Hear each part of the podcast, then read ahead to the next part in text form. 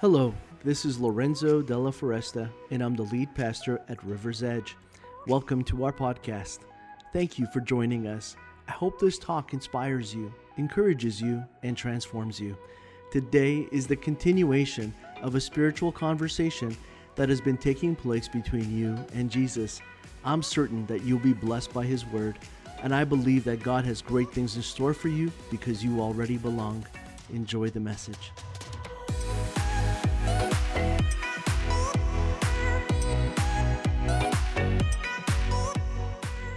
So, we're at the place in the story found in Matthew chapter 2. This place is two years after the very birth of Jesus. Two years has gone by, and so when the wise men, the Magi, the Magi, the I don't know how you guys would pronounce it, the wise men, the kings come and appear before Jesus, he's already two years of age. We know this because an angel comes and appears to the family and says to them, You're in danger and you need to leave. And something interesting about that is that Herod then declares that everyone under the age of two needs to be killed because they figure out that by the time the star appeared and the men from the east traveled and made it to Herod, that it took them basically the two years to get there. And then when they get to Jerusalem and travel the few days that it would take to get to Bethlehem, Jesus is already at this time in his life two years of age. So when Herod makes his decree, he wants all the children under the age of two to be killed. And the reason he does that is because he doesn't want anyone to escape in case his men and people that he has sent out on this killing spree to miss any child. So before Herod's plan is even known to the wise men or even to Jesus and his family, God reveals it. And I want us to think about that for a moment and how important that is.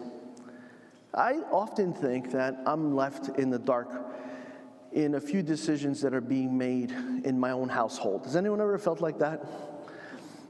If you're married and have a wife, and if you have a, a husband, you sometimes feel like even if you're in a relationship and you're dating, you're with someone, living with someone, you know that sometimes decisions are being made without your knowledge. And then when you find out, you're like, what?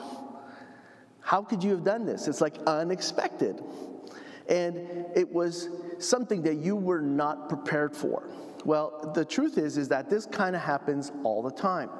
And sometimes it happens even when you're parenting. Sometimes I would make decisions about what I would do with my kids or what I would get them or what I would do for them without really consulting my wife. My wife would then hear about it, discover it afterwards, and be quite upset about it. And I'd be like, yeah, you're right. I should have maybe consulted you. I didn't do that. Um, but yeah, it's done. It's, it's happened. What are you going to do? Go back? It's like it's too late. So we'll try to do better the next time. And co parenting is not an easy thing because you're often not on the same page for these decisions. And Sometimes you're making a decision and the other person is disagreeing with it. Sometimes you're disagreeing over times of when to serve hors d'oeuvres and when to even serve the main meal. Sometimes you're, you're, you're, you're arguing over bigger decisions like whether or not you should make an investment or sell something or even just buy something or even just move from one place to another, leave a job, leave something that you feel is a relationship that has been dragging you down. Stop communicating with someone who the person you're with doesn't want you to do that with. There are a lot of things that can derail any life that you are intending to live together.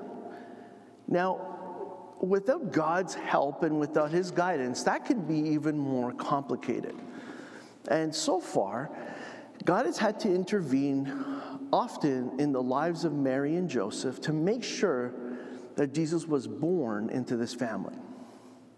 But more importantly, he's also speaking to people who are not even of the same faith.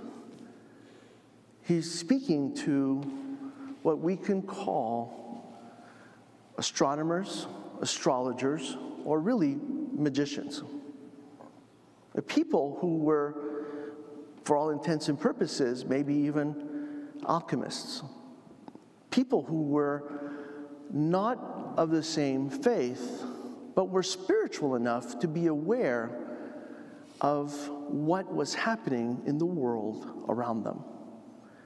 And that's what these wise men were. And this is, in essence, what they did they studied the stars, they sought the signs. And in so doing, without realizing it, they were going to be introduced to a new king. I don't know what the intent was for them to be searching and seeking and I don't know why they would put everything at risk to travel, but something had happened within them that put them on this journey which no one else took. But this just proves that, that God is often speaking to the most unlikely of people. And without them realizing it, the wise men not only faced the dangers that they would have expected on the road, they faced a danger in Herod that they did not know. And so God had to reveal himself not only to these wise men, but he had to also reveal himself again to the family of Mary and Joseph so that they could continue to protect Jesus. Now, why is this important? It's important because you can expect certain dangers and you can prepare for certain dangers. You can even do everything you can to plan for certain dangers. But it's for the unexpected dangers that we're often obviously caught by surprise by. And there were unexpected dangers that they could not have known about unless God was the one who was revealing them. Now, I don't go through my life, and certainly I don't go through my day or my week saying, God, uh, you know, reveal the unexpected dangers today. I don't start my week by putting it in my calendar on my phone. Look out for unexpected dangers this week. I, I don't put it there thinking, be aware of unexpected temptations that are going to take you out and others with you. I don't put those things in. I don't actually think about my life that way. But what I'm learning from the scriptures is that I need to be more aware of it. And even if I don't pray it, I need to have an openness to it that tells God that He can speak to me and reveal whatever it is that He must in whatever conditions and circumstances of my life that He must, so that I can move through this world protected by Him. And so I don't know if the wise men set out knowing they were led by God. I believe that they believed that they were being led by a star because that's what they studied.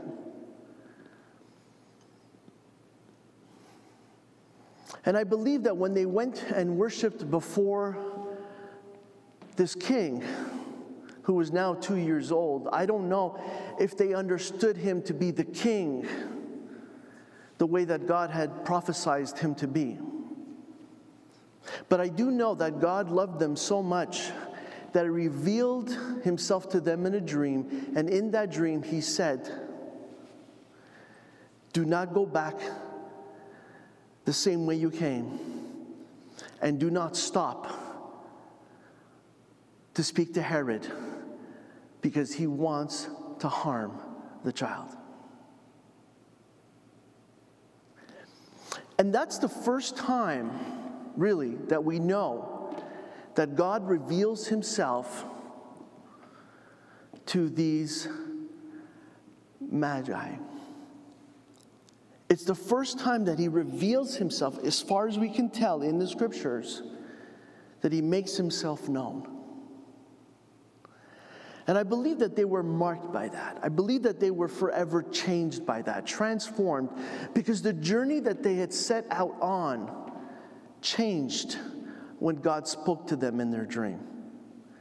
And, I believe that we sometimes are missing out on a encounter with God that is defined by our personal, individual need by not giving God the chance and the opportunity to speak to us and to reveal unexpected dangers that may be lurking just a few moments away. And so, if we could look at the scripture that is found in Matthew chapter 2, I'm going to read the story that begins at verse 13. And it says that after the wise men were gone, an angel of the Lord appeared to Joseph in a dream. Get up, flee to Egypt with the child and his mother. And the angel said, Stay there until I tell you to return, because Herod is going to search for the child to kill him. And that night, Joseph left for Egypt with the child, Mary, his mother, and they stayed there until Herod's death. And this fulfilled what the Lord had spoken through the prophet I called my son out of Egypt. And then Herod was furious when he realized that the wise men had outwitted him. And he sent soldiers to kill all the boys in and around Bethlehem who were two years old and under, based on the wise men's report of the star's first appearance. And then Herod's brutal action fulfilled what God had spoken through the prophet Jeremiah that a cry was heard in Ramah, weeping and great mourning. Rachel weeps for her children, refusing to be comforted because they are dead. And when Herod died, an angel of the Lord appeared to in a dream to Joseph in Egypt and God said to him, Get up. And the angel said, Take the child and his mother back to the land of Israel because those who were trying to kill the child are dead. And so Joseph got up and he returned to the land of Israel with Jesus and his mother. But when he learned that the new ruler of Judea was Herod's son, Archelaus, he was afraid to go there. Then, after being warned in a dream, he left for the region of Galilee. And so the family went and lived in a town called Nazareth. And this fulfilled what the prophets had said he will be called a Nazarene.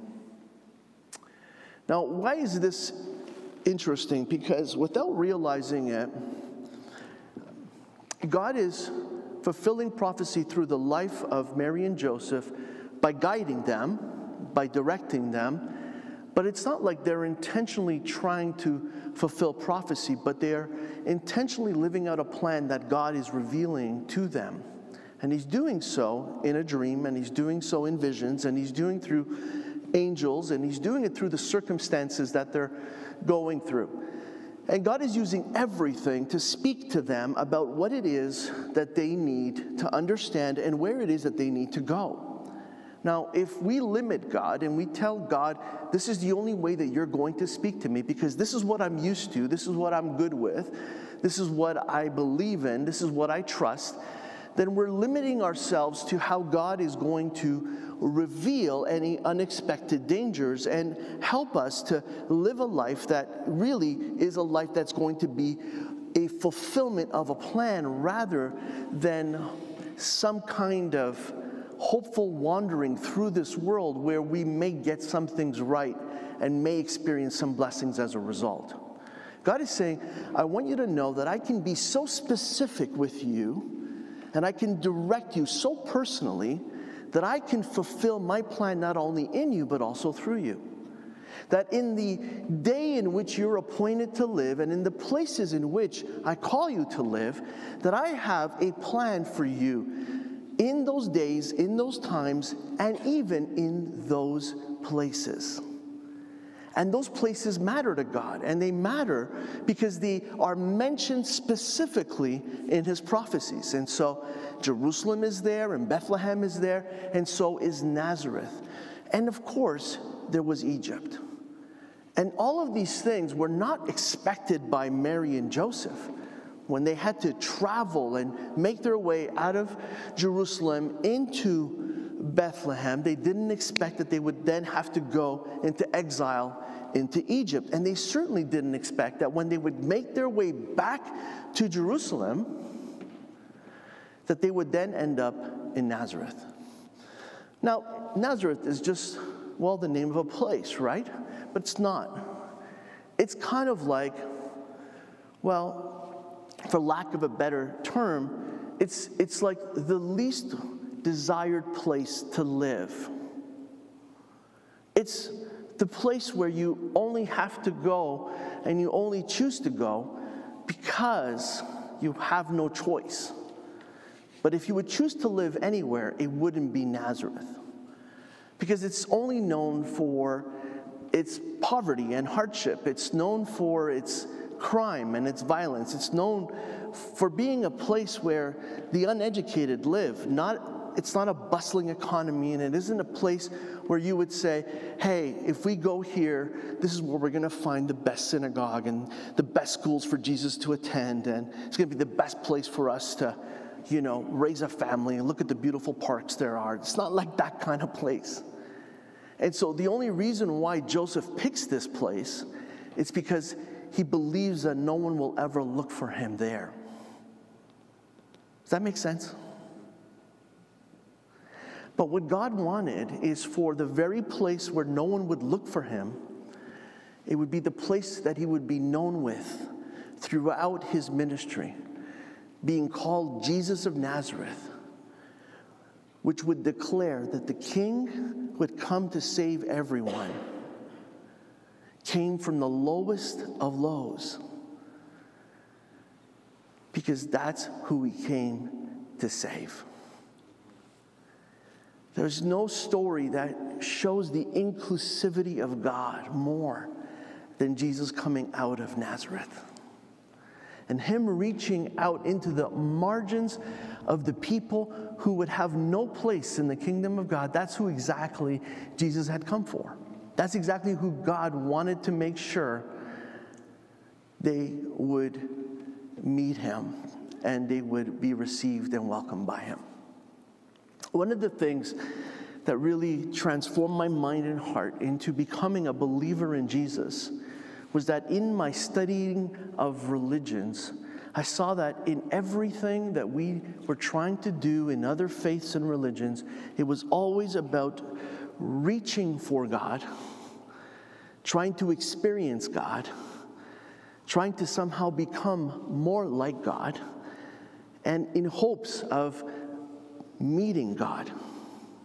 And then when I looked at the story of the Bible and Jesus in particular, I saw a God who came and sought me. A God who came for me. Regardless of who I was, regardless of what I had done, regardless of what I could do, none of that mattered. There was nothing I could do to reach God because God had already reached out for me. And He was already there to receive me, not the way I could be, but the way I was. And then He would help me from there. And that's the only thing that, that matters in this story is that Mary wasn't perfect, neither was Joseph.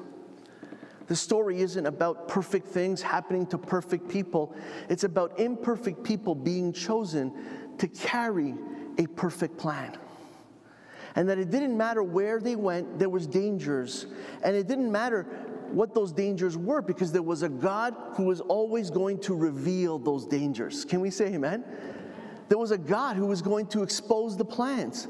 And he was going to show that no matter what happened, God was going to reveal what others had conceived in secret. What had been devised for harm and for evil, God was going to expose that. And I want you to imagine that when people are plotting against you,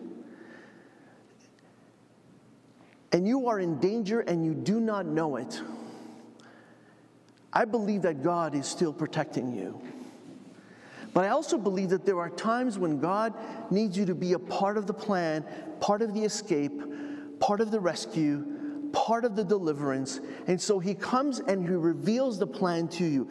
There are times where God is not going to reveal the plan, but there are times where He must. And there were times in Jesus' life as an adult where the plan was, was not revealed. But we see there are times when he was a child in which he was.